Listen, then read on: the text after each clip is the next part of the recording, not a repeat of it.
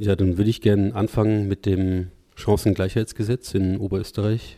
Laut diesem besteht für Menschen mit Beeinträchtigungen bei gegebenen Voraussetzungen ein Rechtsanspruch auf Leistungen wie Wohnen, Arbeit, mobile Pflege und noch weitere Leistungen. Und dieser Anspruch gilt aber nur nach Maßgabe der budgetären Mittel, also im Prinzip solange das Geld eben reicht, wenn man es salopp ausdrücken würde, was ziemlich unvollkommen ist. Und äh, aufgrund dieser Politik war dann der Stand vor etwa einem Jahr, dass etwa 3200 Menschen in Oberösterreich allein auf der Warteliste für einen betreuten Wohnplatz sich befanden und 1400 Menschen warteten damals auf mobile Betreuung.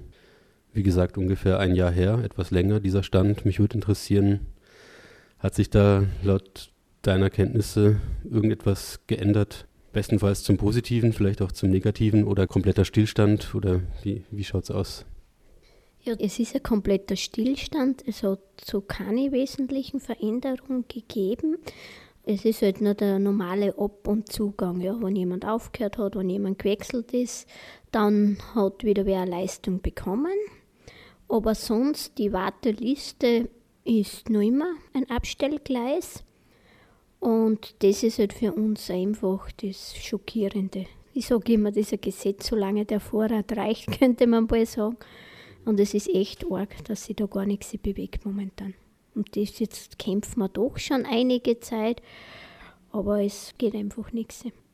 Kannst du das noch ein bisschen äh, beschreiben, wie viele Menschen da ungefähr betroffen sind von diesem Zustand, also dass sie auf der Warteliste sind und nicht sicher sein können, wann sie dann eine solche Leistung erhalten?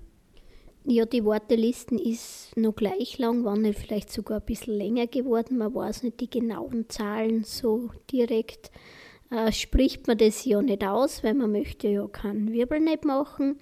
Es wird ja doch schon versucht, die Warteliste kurz zu halten, dass niemand dazukommt, indem das Land sagt oder wer, äh, dass sie keine Bescheide ausstellen. Einfach die Leute informieren, vielleicht sogar manchmal telefonisch. Es gibt zurzeit nichts, bitte warten, vibrieren Sie, wann es was gibt. Somit stehen die oft auch gar nicht wirklich auf einer Liste. Ja. Bei manchen Leistungen ist es so, dass, ja, dass man sie relativ früh anmeldet, wenn es jetzt ums Wohnen, Arbeiten geht, ja. Aber bei ganz dringenden Leistungen, da fällt für mich persönliche Assistenz, mobile Betreuung rein. Äh, da wird halt versucht, alles ein bisschen kurz zu halten und dass man ja nicht zu viel auch nicht recht viel nach außen dringt, gell, wie viele Leute warten wirklich.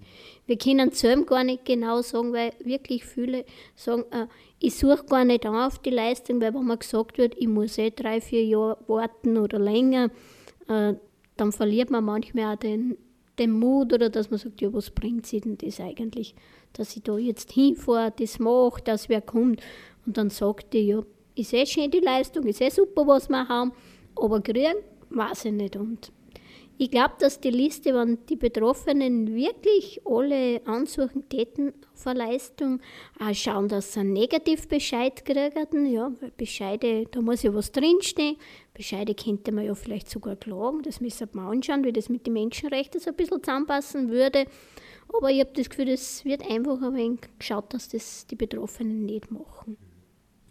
Und das ist durchaus realistisch, dass man dann, wenn man sich meldet, auch so drei, vier Jahre warten kann mm, auf so einer Liste? Oder wie sind da die Wartezeiten?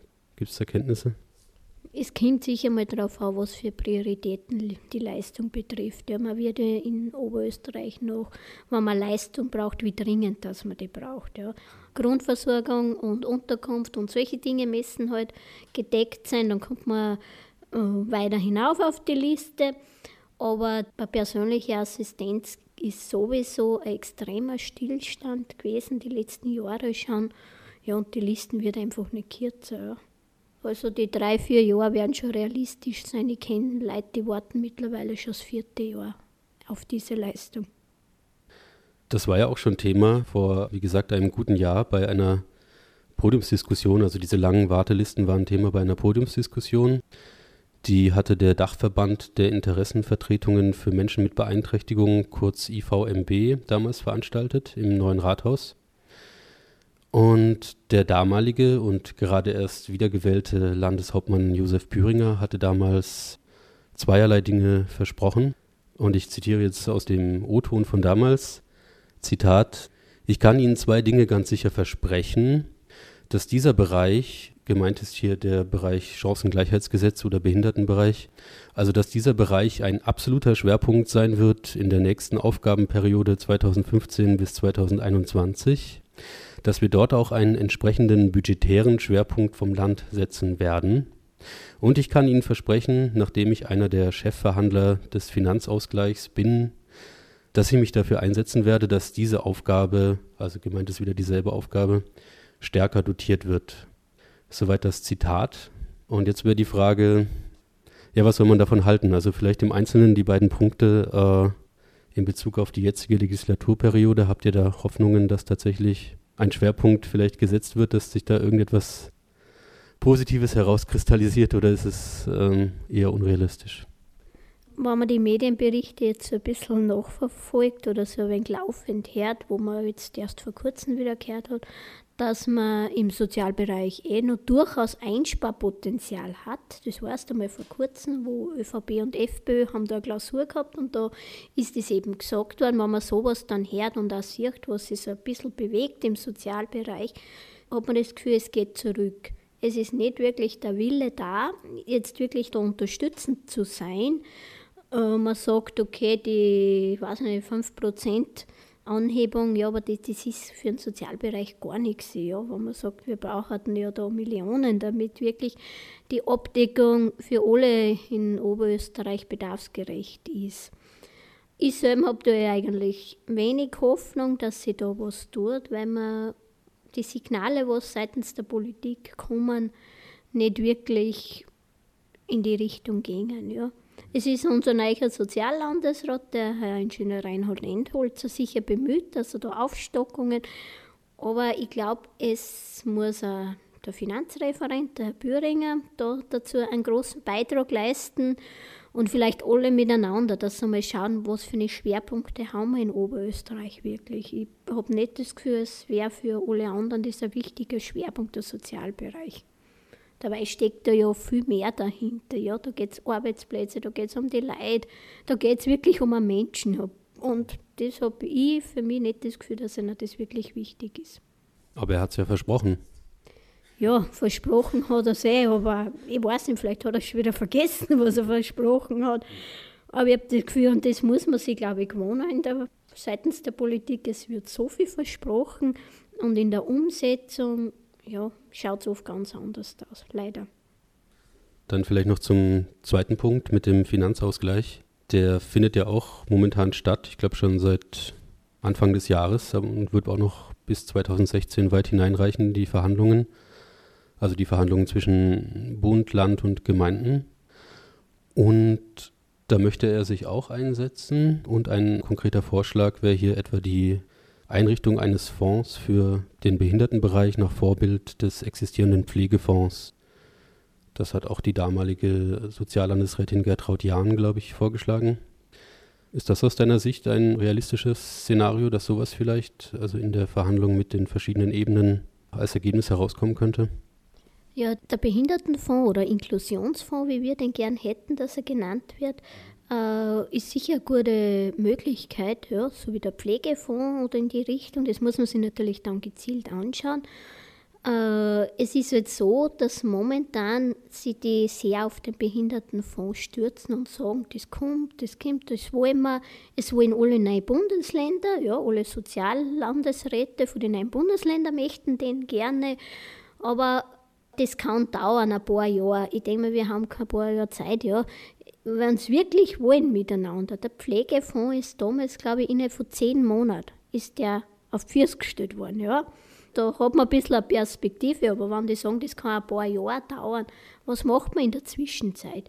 Ich denke mir, äh, wir haben ein Chancengleichheitsgesetz, es gibt die UN-Behindertenrechtskonvention, da müssen unsere zuständigen Politiker und Politikerinnen, ich meine in Oberösterreich nicht so, ja, äh, schon schauen, damit wir da die finanziellen Mittel haben dafür. Es ist nicht unsere Aufgabe als Plattform oder halt Interessensvertretungen zu schauen, wie die die finanziellen Mittel auf vier stellen. Ja. Der Behindertenfonds, wenn es noch mal geben sollte, ich glaube, dass das schon eine gute Lösung und dass er eine Lösung braucht auf Bundesebene, dass der Bund mit unterstützt. Jedoch, sagen wir, darf es in Oberösterreich zu keine Verschlechterungen kommen. Ja. Man kann jetzt nicht alles in einen Topf werfen und sagen, alles, was ihr gehabt habt, das ist nichts mehr, wir machen alles anders und nur mehr kostengünstig. Ja, es geht immer nur ums Geld. Es muss kostengünstig gemacht werden, es soll kostengünstig gearbeitet werden, vielleicht gar immer umsonst. Ja. Da sollte man schon auf die Qualität, auf diese Bereiche, was wir in Oberösterreich schon geschaffen haben, und wir haben sicher viele Dinge, die es in anderen Bundesländern nicht gibt, achten und aufpassen, dass wir das nicht verschlechtern. Und da werden wir, das werden wir sich auch nicht so einfach gefallen lassen, dass man sagt, so, jetzt machen wir einfach eine Regelung und alles wird gekürzt oder alles wird von der Qualität her schlechter. Ja, der Hintergrund mit diesem Fonds ist wahrscheinlich auch aus Ländersicht, dass die darauf hoffen, dass der Großteil des Geldes dann vom Bund beigesteuert wird für diesen Fonds.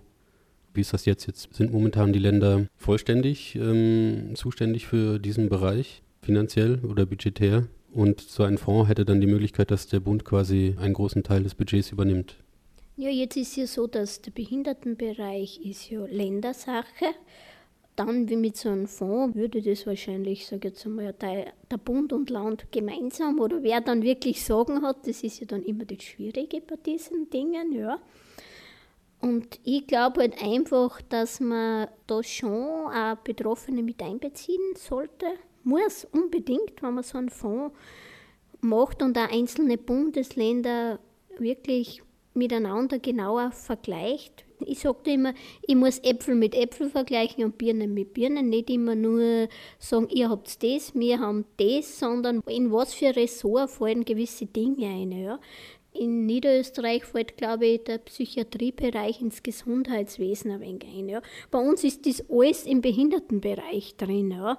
Natürlich haben wir dann ganz andere Kosten pro Mensch mit Beeinträchtigung wie in anderen Bundesländern. Und da sollte man genau vergleichen, wenn man schon sich annähern will oder auf einen gemeinsamen Nenner kommen will.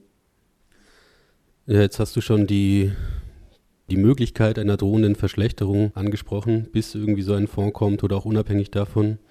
Und zwar ließe sich das auch herauslesen aus dem sogenannten Arbeitsübereinkommen von ÖVP und FPÖ. Und da habe ich Folgendes in den oberösterreichischen Nachrichten gelesen. Zitat, das Sozialbudget steigt wie bisher um das Doppelte der Beamtenlohnrunde, doch das Chancengleichheitsgesetz wird überarbeitet. Wie in anderen Ländern soll es auch größere und kostengünstigere Wohngruppen bis acht Personen für Behinderte geben. Behinderte sollen auch in Pflegeheimen untergebracht werden können. Pflegedienste sollen gleichzeitig Alte und Behinderte betreuen können. Zitat Ende. Ja, das steht da so drin. Also ist wahrscheinlich ein realistisches Szenario, dass sowas angedacht ist und tatsächlich kommt.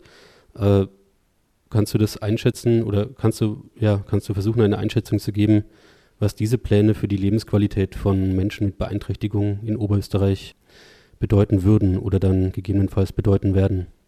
Für mich ist das eine ganz gefährliche Entwicklung. Ja. Ich sage mal überhaupt das mit den Pflegeheimen ja, oder Altenheime. Behinderte Menschen kehren nicht in Altenheime rein, wo es vielleicht unter lauter Demenz Leid sind. Man kommt ja in ein Alten- und Pflegeheim auch nur mehr, wenn man eine sehr hohe Pflegestufe hat. Ja. Dort geht es nicht nur darum, wie man jetzt versorgt wird ja, für Menschen mit Behinderung, sondern auch wegen die sozialen Kompetenzen. Ja. Dort hast du vielleicht nicht einmal wen, mit dem was du unterhalten kannst, ja, wo es beieinander sitzt beim Frühstückstisch oder so. Ja. Und dort sind einfach Vorgaben, ja. Da heißt es am Montag werden alle Bot, am Dienstag ist das. Und wo, wo ist da ein bisschen noch die Selbstbestimmung? Menschen mit Behinderung, wo ich sage, die haben einen hohen Pflegebedarf, aufgrund der körperlichen Behinderung, die sind ja im Kopf nicht, die sind ja im Kopf noch total da und können sehr wohl noch sagen, was sie wollen, wie sie das wollen und wann sie das auch wollen. Ja. Das wird in einem Pflegeheim nicht möglich sein oder in einem Altenheim, weil da geht es auch nur mehr, der Pflegeschlüssel muss passen, weniger Personal, mehr Leid. Ja, man sieht ja da schon, die was da drinnen arbeiten, das sagen, boah, ja, wie, wie stellen sie sich das eigentlich vor? Ja. Und dort schreiben sie einfach das Planen an. Das ist im Prinzip schon geplante Sache, weil sie bilden ja schon Leute aus, die was dann in die Pflegeheime speziell für Menschen mit Behinderung dann, dann das machen könnten oder nur so ein Aufschulungsmodul. Wie geht man mit Menschen mit Behinderung um oder was brauchen die? Und da denke ich mir, da sollte man zuerst mit den Betroffenen reden, da sollte man sich zuerst wirklich Gedanken drüber machen, bevor man das in so ein Arbeitsübereinkommen, wie die neuen Chefs das so nennen, ja, von Schwarz-Blau. Also diese Entwicklung wie ist das mit dem Chancengleichheitsgesetz dann zusammenbringen, ist eine spannende Geschichte, weil in Alten- und Pflegebereich, da fällst du ja in, weiß ich nicht, wie das Gesetz ist, aber nicht in Chancengleichheitsgesetz. Das heißt, da sind die Zugänge schon ganz anders, ja. Wie ist das mit Vermögen, wie ist das mit Einkommen, wer finanziert das dann, geht das über die SHVs, ja, über die Sozialhilfeträger. Das war interessant, wie sie das eigentlich lösen fällt man dann aus dem Chancengleichheitsgesetz aus und es gibt dann keinen Regressanspruch oder was. Ja. Was denken Sie sich dabei, die Politik, wenn sie sowas schreiben? Ja, der Hintergedanke. Es mag durchaus möglich sein, dass es Menschen mit Behinderung gibt, die sind im ländlichen Bereich daheim, wo sie sagen, ja, bei mir in der Nachbargemeinde ist ein Altenheim, ein Seniorenheim oder was auch immer. Ich möchte nicht so weit weg, ja, da war ein Platz, ich möchte da eine, ja dann kann es ja durchaus für einen oder den anderen, aber es wird sicher sehr gering sein, passen. Aber nicht jetzt, wir gehen ja nur mehr auf große Wohngruppen, große Lebensgruppen. Es hat nichts mehr mit der Deinstitutionalisierung zu tun, was eigentlich in der UN-Konvention und überall verankert ist. Du hast jetzt schon ein paar Mal äh, gesagt, es wäre wichtig, die sogenannten Betroffenen oder die, die es dann betrifft, äh, mit einzubinden in den politischen Prozess und in den Entscheidungsfindungsprozess. Passiert das mitunter oder ist das, wird das vollkommen ignoriert, dieses Anliegen? Es gibt durchaus in Oberösterreich Arbeitsgruppen, wo Menschen mit Behinderung eingeladen werden oder auch dazukommen. Aber ich finde, es ist noch viel zu wenig. Es sie sollen auch die kritischen Personen da einlassen, ja, die was einmal was dagegen sagen. Ja. Und mehr, mehr Betroffene, nicht jetzt nur, da sind zwei, drei Vertreter, sie sollen einmal Betroffene befragen zu diesem Thema, was, was gern hätten oder ob sie das überhaupt wollen. Ja. Wir haben ja Zahlen in Oberösterreich, sie wissen ja, wie viele Menschen mit Behinderung das gemeldet sind und, und die sollen einmal diejenigen fragen, die was jetzt keine Leistung nicht haben, ob sie dann auch in ein Altersheim gehen würden oder was, was sie brauchen würden oder möchten. Ja. Dann könnten sie schon aus diesem Ergebnis, wird sie wahrscheinlich was außerkristallisieren. Wir brauchen auch die mediale Unterstützung, weil es muss in den Köpfen von den Oberösterreicher und Oberösterreicherinnen, die was mit dem Sozialbereich gar nichts zu tun haben, einmal ein Bewusstsein geschaffen werden, dass der Sozialbereich gar nicht so toll ist in Oberösterreich und dass so viele Menschen mit Behinderung keine Leistung nicht haben. Und das weiß wahrscheinlich keiner, was das heißt. Wenn ich jetzt daheim sitze und sage jetzt einmal, ich muss warten, bis dass meine Angehörigen heimkommen, ja, und ich möchte gerne mal was trinken oder ich muss dringend aufs Klo, ja, was, was das eigentlich heißt, wenn da keiner da ist, wenn ich keinen habe, ja. Oder die Angehörigen einmal einfach an den Kindern krank sind oder, oder was. Du kannst in die Situation gar nicht einversetzen, was das für jemanden heißt, wenn du nicht wirklich selber davon betroffen bist oder jemand in der Familie hast, im Bekanntenkreis. Und dieses, diese Barrieren, nenne ich jetzt einmal, in den Köpfen von den Leuten da draußen, die müssen auch abgebaut werden.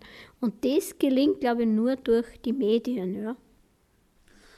Ja, jetzt habt ihr äh, am 19. November, da war die zweite Sitzung des Oberösterreichischen Landtags, des neuen. Da habt ihr getragen von einigen Initiativen, ihr wart auch dabei, SLI, also die Selbstbestimmte Leben-Initiative, äh, eine Kundgebung gemacht mit dem Titel Selbstbestimmung statt Wartelisten. Meine, das sagt natürlich schon einiges aus, aber vielleicht auch nochmal, was wären da die, die dringlichsten Forderungen von eurer Seite?